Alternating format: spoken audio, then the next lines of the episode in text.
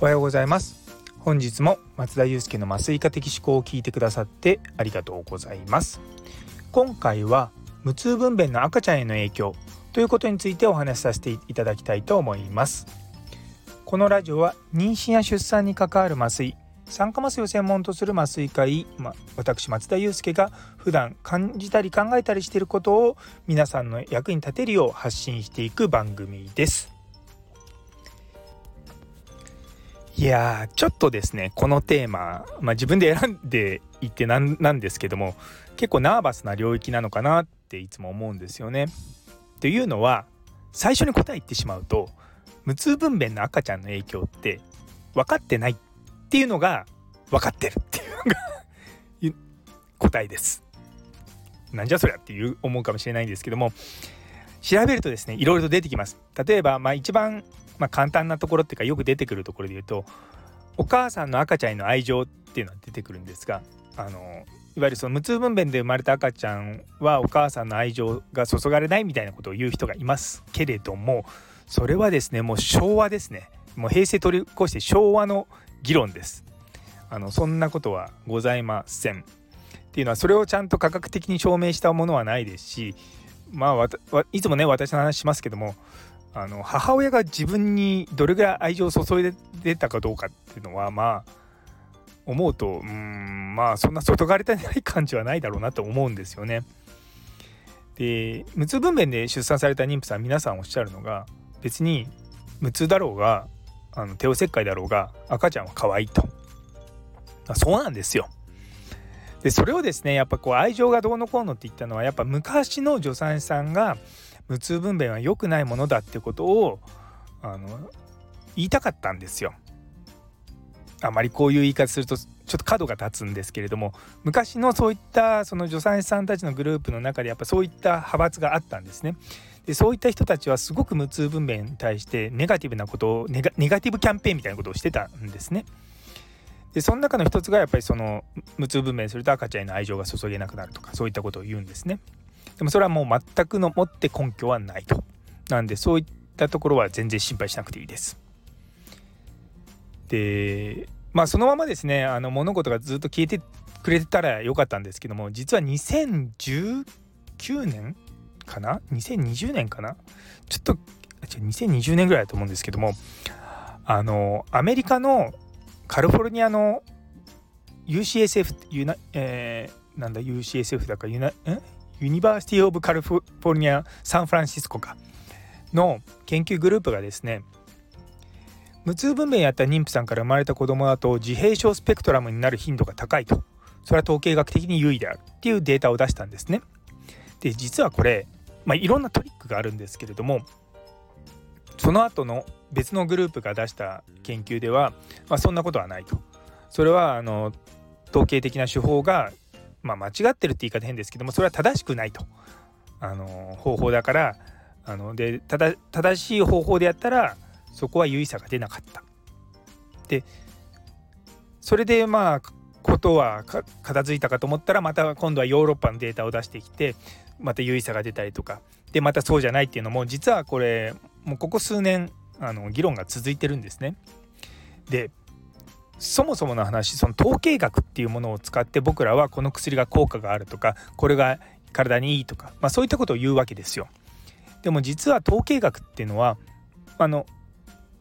数が増えるとやっぱ統計的な差っていうのがあの出やすくなるんですね。でそもそも適切な数で解析をしないと本当は関係ないものも関係するっていうふうに言ったりとかそういう危険性があるのでそれってのはすごくうんまあ難しいところなんでですごい専門的なごめんなさい分野になってくるんですね。で、まあ、酸化麻酔をやってるあのアメリカの先生でスタンフォードの先生と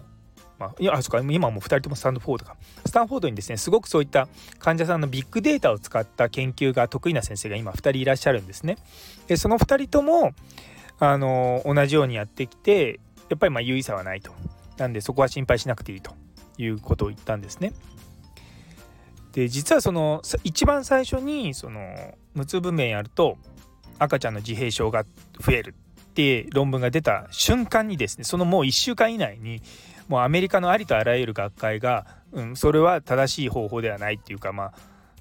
それはあくまでもまあ一つの論文の結果であってそれをもって患者さんに無痛分娩を進めないっていうことは良くないっていうことを言ったんですよね。やっぱそういったのを見てると、まあ、北米のって言い方変ですけども海外の、まあ、そういった団体っていうのはすごくまあ早く動くなと思うんですよね。で実は私の所属している日本麻酔科学会でもそれをどうするかっていうところがちょっと議論になったんですよ。その当時私あの広報委員長じゃなくてまだ委員だったかな多分だったんですけどもその時にはまあとりあえずデータはアメリカのものだし、まあ、あの日本の方に対して、まあ、一応こういった論文がありましたってことだけを言って別にそれに対して学会がどういうスタンスを取るのかって話はしないってことになったと思うんですよね。で実際にその自閉症かどうかってそもそもの話無痛分娩は増えているとで一方で自閉症と診断されることも増えてるんですよ。だからこう時系列で見てみるとあのあたかもこう自閉症がどんどんどんどん増えてるのが無痛分娩のせいみたいになっているかもしれないんですけどもあの診断そのものが、まあ、スクリーニングとかそういったものが始まったりとかそういったことをしてるから増えてるっていう考え方なんですよね。なのでまあまにですね妊婦さんからその無痛分娩の自閉症についてって質問をされる時は、まあ、丁寧にですねあの、まあ、こうそういったことを言う科学的な論文はあるけれどもやっぱりそれも完璧ではないし一般的にはもう今いろんな世界中でそういったことはあの言われてないんでから心配しないでくださいっていうふうにはいつも言ってます。あのまあ、ちょっと話それるんですけども自閉症ってすごく難しいんですよね。で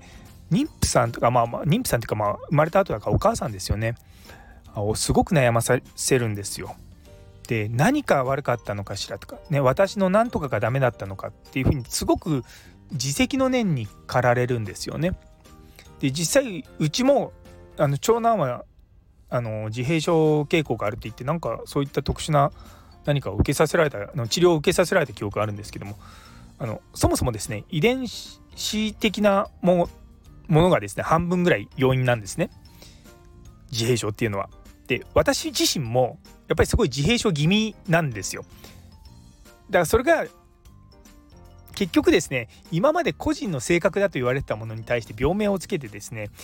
そのねあなたは病気だからって言ってるような感じが非常にするんですよね。でこれはやっぱり小児の精神をやってるような先生方もまあちょっと悩まされててうんなんかそこのところがね診断ばっかりが先走っちゃってて問題になってたりとかすることはすごくあるんですよ。なのでねなんかこういろいろと情報がどんどんどんどん増えてきたがゆえに、まあ、この問題ってちょっとナーバスだなって最近思います。でも、まあ、安心していただいて大丈夫なのは、まあ、少なくとも無痛分娩っていうのが自閉症ともダイレクトに関係してるってことはないのでその点はご安心ください。というところで最後まで聞いてくださってありがとうございます。この放送が気に入ったらいいね、コメント、チャンネル登録お願いいたします。